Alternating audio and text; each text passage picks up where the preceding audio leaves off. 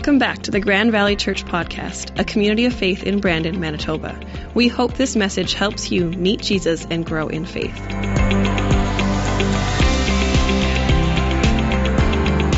So, we're in this series called Simple Church, and we're actually wrapping up the series today. This is the fourth week of the series, and we've been talking about how do we remove the complexity out of church? How do we, how can we take following Jesus and break it down into what's simple? Because if, if maybe if, if you're newer to church or maybe this is kind of the first time in a long while, oftentimes we may have kind of a whole, whole group of expectations about what we think church will be like or what we think we have to do or what we think we have to be. But really at the core, it's about Jesus. And really, at the core of following Jesus, it's about choosing to, ch- choosing to follow Him, choosing to put our trust in Him, choosing to be with Him. And so that's what we've been doing in this series is trying to break away some of the complexity and get down to what's simple. And so if you're just joining us for the first time, thank you for being here. Thank you for coming and checking out this place. And I hope that you'll encounter God through this morning, through everything we've been doing here and through the service. And just to kind of catch everyone up, we started this by talking about everyone can grow that following Jesus is a life focused on our lives growing, on our lives being transformed, that wherever we're at when Jesus finds us, He doesn't want to leave us there. He wants to bring us on a journey closer to Him. And then we talked about how everyone can find community, that our faith is not meant to be a solo sport. It's not meant to be something we just do on our own, but God designed us to live in community with one another because when we walk together, we're able to go further. We're able to walk for long. We're able to be there to care and support one another through difficult times. And th- we're able to speak into each other's lives. And we can grow together in a community. And then last week we talked about how everyone can pray. That prayer is communicating with God.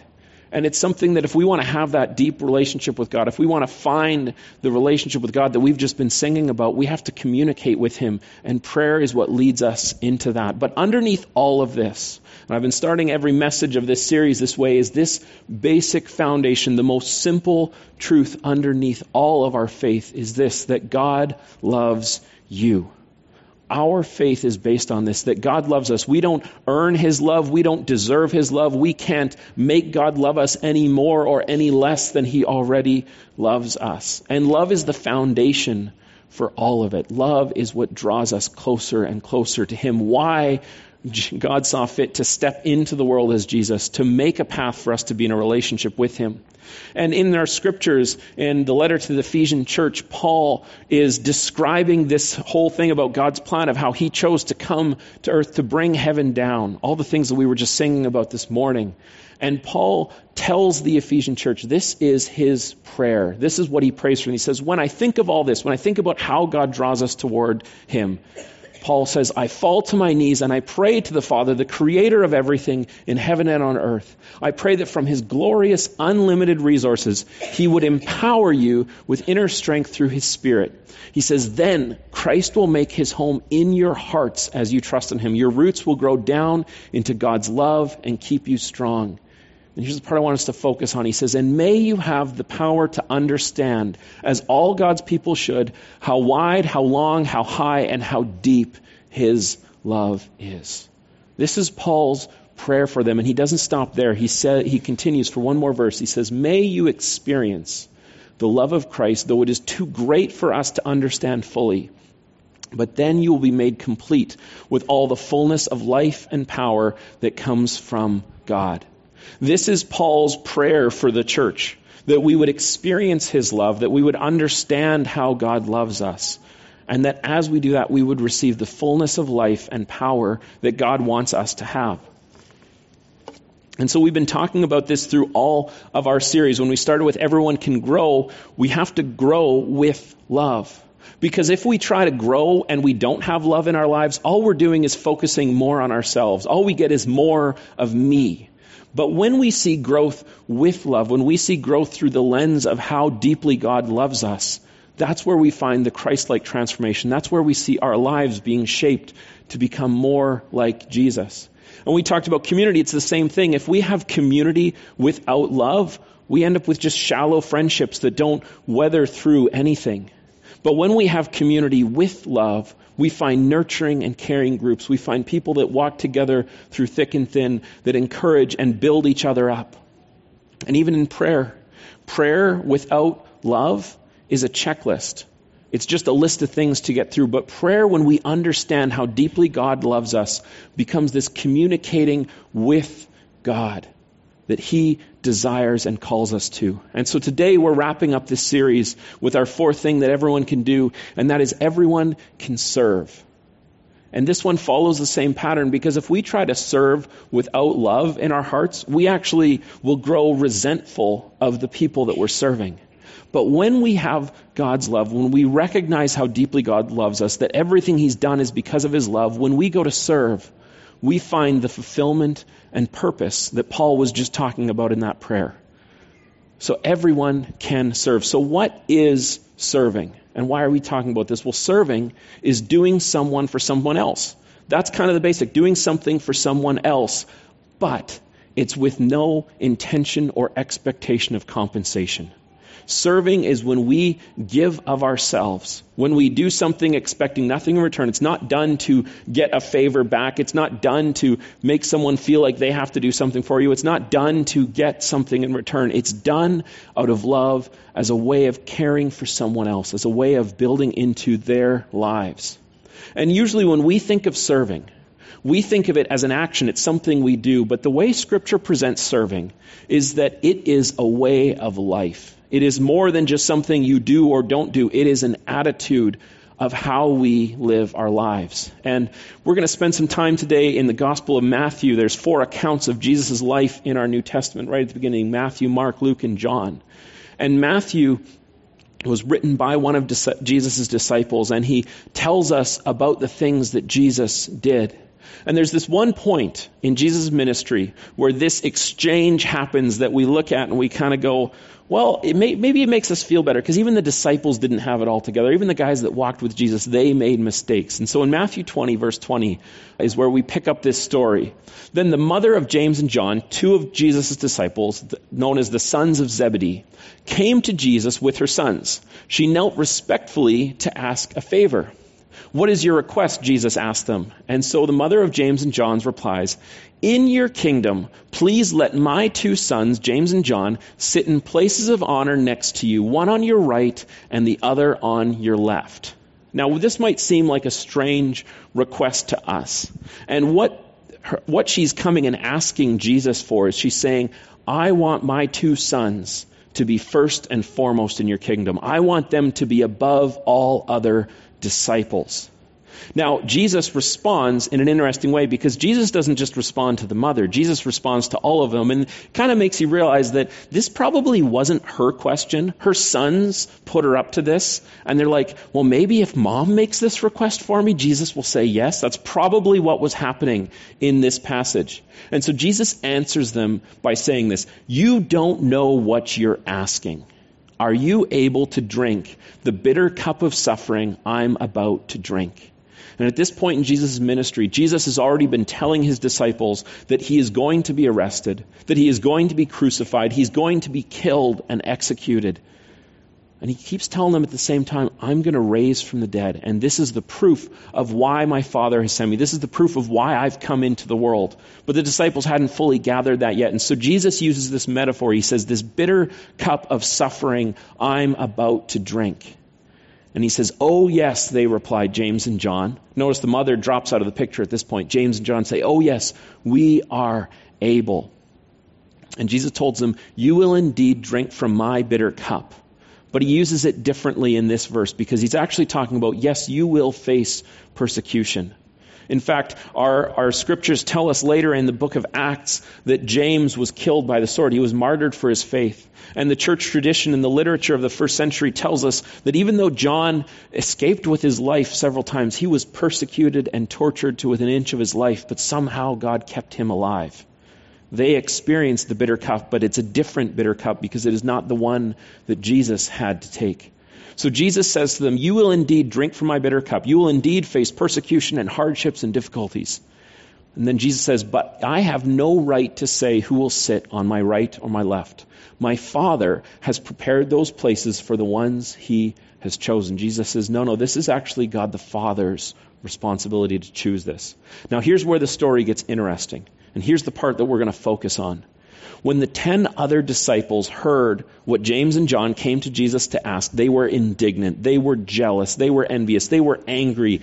How could you go and ask Jesus for you two to be above all the rest of us? What makes you think you're so, sp-? like, we can only imagine that, like, the level of how upset they would be in this. And so Jesus says, Hey, this is a teaching opportunity. And so he calls them all together and he says, You know that the rulers of this world lord it over their people and that officials flaunt their authority over those under them.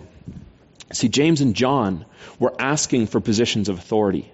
And Jesus says to them, No, no, you know how authority works in this world. You know that authority means you can do whatever you want. You, mean, you know that authority means you can rule over people for your own benefit.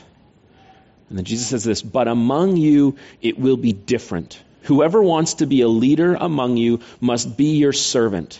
And whoever wants to be first among you must become your slave. Now, I don't want to get us caught up on a word there because Jesus is not endorsing slavery in this passage, but he is drawing a comparison because slavery in the first century was different than the slavery of the 16th to the 19th Atlantic slave trade that we're more familiar with today. And when Jesus makes this comment about whoever wants to be first among you must become your slave, they would have understood this in terms more like an indentured servant. Someone who had pledged their life to a master and would say, I will work for you in exchange for you providing housing and food for me. In fact, slaves in the first century could actually own property, and depending on their classification uh, and, and where they were from, many of them were able to buy their own freedom and were able to work towards that as a goal. And in fact, the church, the early church, was so radical in their culture of the day because they included people who were classified as slaves as fully equal before Christ. In fact, Paul writes about this in his letter to the Galatian church about how before Christ there is no distinction between slave or free. So let's not get caught up on that. But what Jesus is calling his followers to when he says, Whoever wants to be a leader must be a servant, and whoever wants to be first must become your slave. Jesus is calling his disciples to choose a way of life focused on serving others first. To choose a perspective, to choose a way of saying that what we do for others matters more than what we do for ourselves. That serving matters.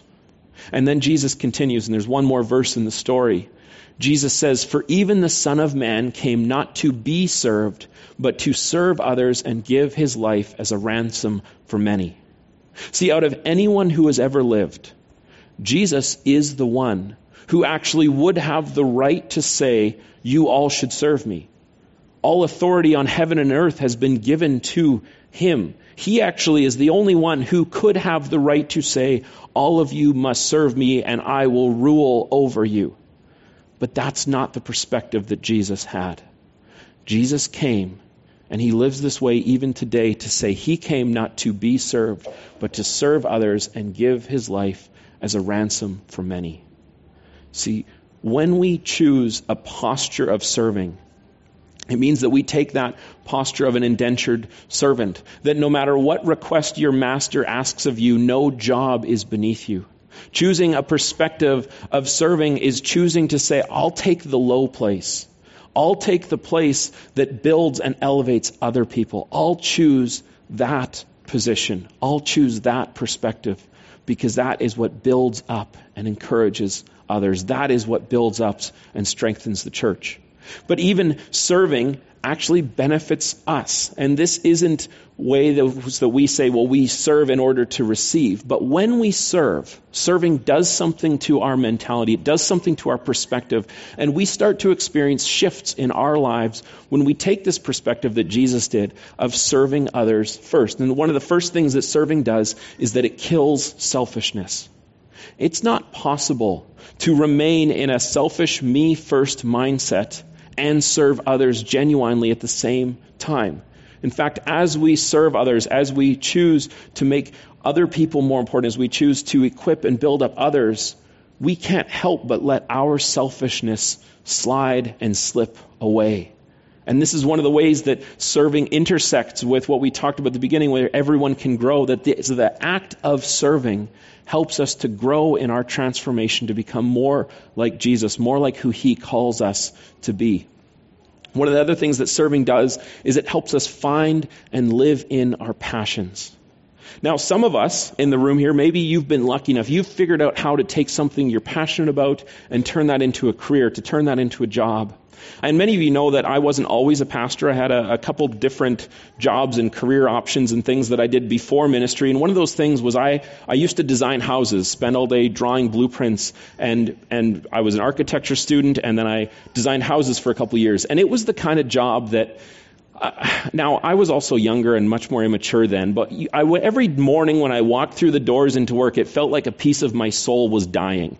It felt like a piece of me was just like, you know, gone. Like I thought this was going to be my dream. This is what I trained for. This is what I studied for. This is what I want to do. And by the second week of my work placement, I'm like, I need out. I need out. I need out. And then they offered me a job and I'm like, well, I don't have anything else to do, so I'll take the job.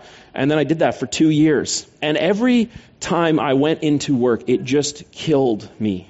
And I was so deeply unsatisfied. But there was one thing in my life at the time that I was actually passionate about, something that made me feel fulfilled. And back then, that, this was actually before um, we had this building up here. And so our church used to meet at the Vic Inn every Sunday. And so every Sunday morning, there was a group of people would show up at 6 a.m. and unload trailers, set up lights, set up a sound system, haul all the stuff to the kids' classrooms. And that was where I found my fulfillment. Because I was one of our sound guys, and I also, if I wasn't behind the board, I was usually on stage playing guitar as part of the team. And that is when I found my fulfillment. That is what I was passionate about.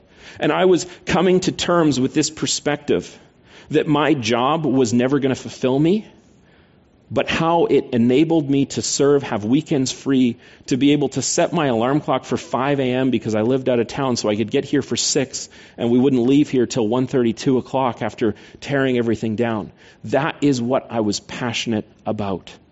That is where I chose to find what gave me meaning, where I felt alive, where I felt it mattered. And I was just making peace with that with God, of saying, okay, I'm just going to work a job, and this is where I'm going to find my fulfillment. See, when we serve, we can actually live in the places that fulfill us. We can live in what we're passionate about when other parts of our lives don't actually meet that need. And when we do this, when we dig into our passion, it helps us to actually see what God has wired us to be passionate about. In fact, you might think, well, yeah, Brian, but now you're in ministry. Now you're a pastor. Now this is your job that you're passionate about. And yeah, I am thrilled that I get to do this. But one of the commitments that I made to myself and that I made to God when I became part of the staff of the church here was that I would always choose a certain percentage of things that were not part of my role description. And I'm not even going to tell you what these things are. But there is always a percentage of things that I do here that I say, this is not Brian the pastor, this is Brian volunteering and serving because I'm still deeply passionate about the church.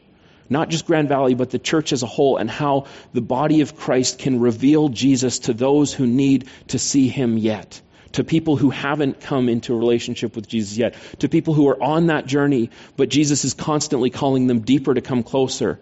That is still where I find my passion. And I really desire that you would find those same passions too. That you would find the places, the, the ways that empower you and build you up as you serve. Because serving is investing in the spiritual growth of other people. I came at 5 a.m. to do, or I left my house at 5 a.m. to do setup at 6 a.m. because I knew that what I was doing was part of people encountering Jesus. I may not have gotten a chance to talk to every person face to face. I still don't even get to do that here. But even then, I knew that what I was doing was part of people encountering Jesus. That is investing in the spiritual growth of others. That is building up. And, and you know, when I was, you know, a teenager learning this, I had no idea this was the path my life was going to lead me on. The people who trained me, who taught me, they had no idea that I was going to one day realize that God had been calling me into ministry. We don't know the impact we will have in other people's lives when we serve, but that's why we choose to serve because God has so much potential for people, for how He can use each one of us to grow deeper in our walk with Him, but also reveal His kingdom to our world. And in fact, there's a bonus reason on this as well. And this is something that I find kind of interesting is that modern science is actually confirming that serving others has tangible physical and mental health benefits. This was something that, that fascinated me as I came in the research because it's one more of these examples of wisdom that God has given to us centuries and thousands of years ago and wisdom that the Holy Spirit continually illuminates and gives to us now. Our scientists in our world are going, hey, they're on to something.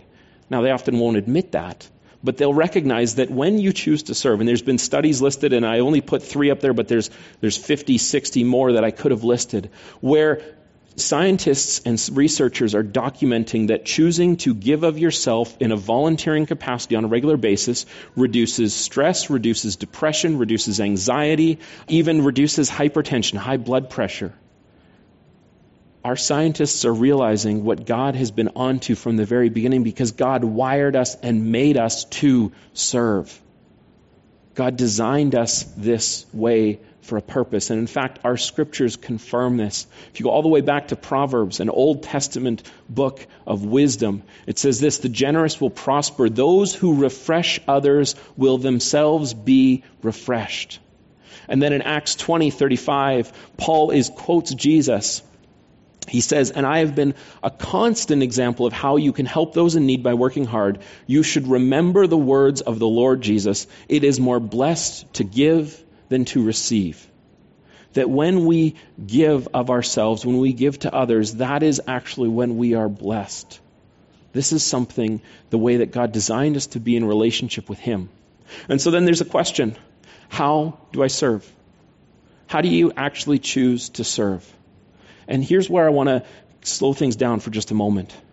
Because oftentimes we view serving as like, well, where's a gap I can fill? Where's just a task that needs to get done? And I want to encourage you to go beyond a task based approach to serving. Because God created each one of us uniquely. We have different natural abilities, we have different learned skills, and we all have different spiritual gifts. And if you haven't heard that term before, spiritual gifts, what a spiritual gift is, is it's a specific ability given to all followers of Jesus by the Holy Spirit for the sake of ministering to one another. It is an ability given to you by the Holy Spirit that you have. You may not have discovered it. And these gifts still need to be developed and learned and grown into. You will not be an expert at your spiritual gift the first time you discover what it is and try to use it. And in fact, I'm not going to dive in too deep on spiritual gifts right now because earlier this year we did two sermon series on spiritual gifts. And if this concept is new to you, if this topic is new to you, I want to encourage you to actually go and check out our podcast because we did two series on this. We did one called Giver and Users because the Holy Spirit is the giver of gifts and we are the users of the gifts. And that one is kind of like an introduction to spiritual gifts. And then we did a second series a little while later called Supernatural Gifts where we dug into some of the gifts that that make us scratch our heads where we look at it and we go, is that really what God meant? Because these are the gifts that sometimes seem to break the way we think reality should work. And so I want to encourage you that you could check out the podcast. Just search for givers and users or supernatural gifts, and I'll put a link in the discussion questions that are on our website after every message. Because everyone can use their abilities, their skills, and their spiritual gifts to serve one another. This is how God designed and created us to empower and build another up. He uses everything we have, whether it's an ability, a skill, a gift. We can empower and build others up, and as we do, we collectively draw closer to God. And so there's a question to kind of ask to say, knowing all of this, how will you choose to serve others with your life? And a good place to start I think, is to look at this in, in kind of two ways. Where can you serve within the church? Because we're called to serve and equip and build up the church. But also, how can we serve beyond the church? How do we serve beyond these four walls? Because God's kingdom is not limited to the physical places where churches meet. That's not true at all. God's kingdom can be everywhere. In fact, Jesus wants our whole world to reflect Him. And when we, the church, choose to go beyond our four walls, that's when we actually get to see some of that happen. That's why I'm so proud of our church partnering with U Turn, because they are one of those organizations that constantly goes beyond the walls of the churches and encounters people that many of us wouldn't encounter on our daily basis. But we can be part of it doing. There are volunteer opportunities with U Turn. You can talk to Jen about those things too after the service. See, where we choose to serve makes an impact in our lives, it makes an impact in other people's lives. And in fact, it starts to change the culture of our communities, our neighborhoods, our cities. And it's because of this. If we choose to give of ourselves today, if you give of yourself today, you will find out who you'll become tomorrow. Because when we give, it transforms and it shapes our lives. Everything in this series, Simple Church, has been pushing towards this to say, how do we follow Jesus and let our hearts and our lives be transformed? Because following Jesus isn't about just staying where we are. Following Jesus is about growth. Following Jesus is about transformation. It's about being in community. It's about prayer. It's about serving because all of these things together are simple. We can do them. We can break them down into small steps. But when we do it, it's when the church becomes the church. It's when we start fulfilling the mission that God gave the church, gave to his followers to make disciples of all the nations, to teach people who Jesus is, to tell people about God's love for them. That is what this is about. So I want to ask you this Are you willing to choose to give of yourself today? Because you'll find who you're going to become tomorrow. You'll find who God is calling you to be. Let me close with a word of prayer. Holy Spirit, thank you that you created us this way, that you created us with a desire to serve. And Lord, I pray that we would awaken that desire to serve. I pray that you would be stirring in our hearts, that you would be drawing us towards the ways that you want to shape us through serving, but also the ways that you want to empower and build up other people through serving, through giving our lives to you. And so, Lord, I pray that you would allow us to see glimpses of what you are doing through when we serve, what you are going to achieve, what you are going to do for your kingdom when we choose to be obedient to what you have called us to do and to serve. In your name we pray. Amen.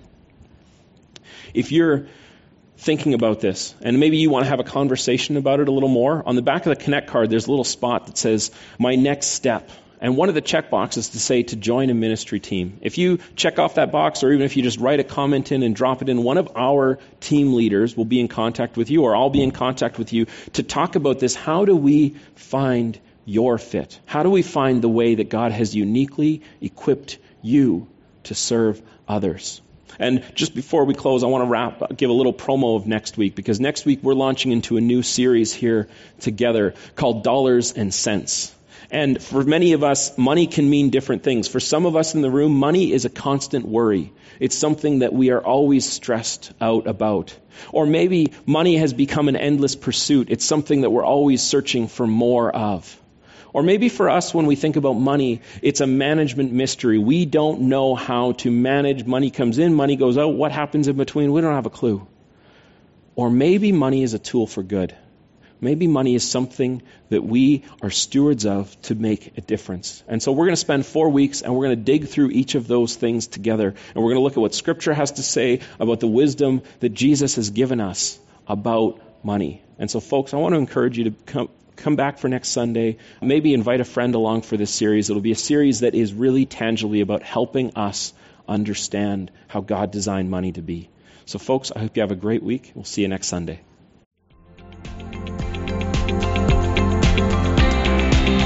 We hope this message helped you to take the next step in your faith journey.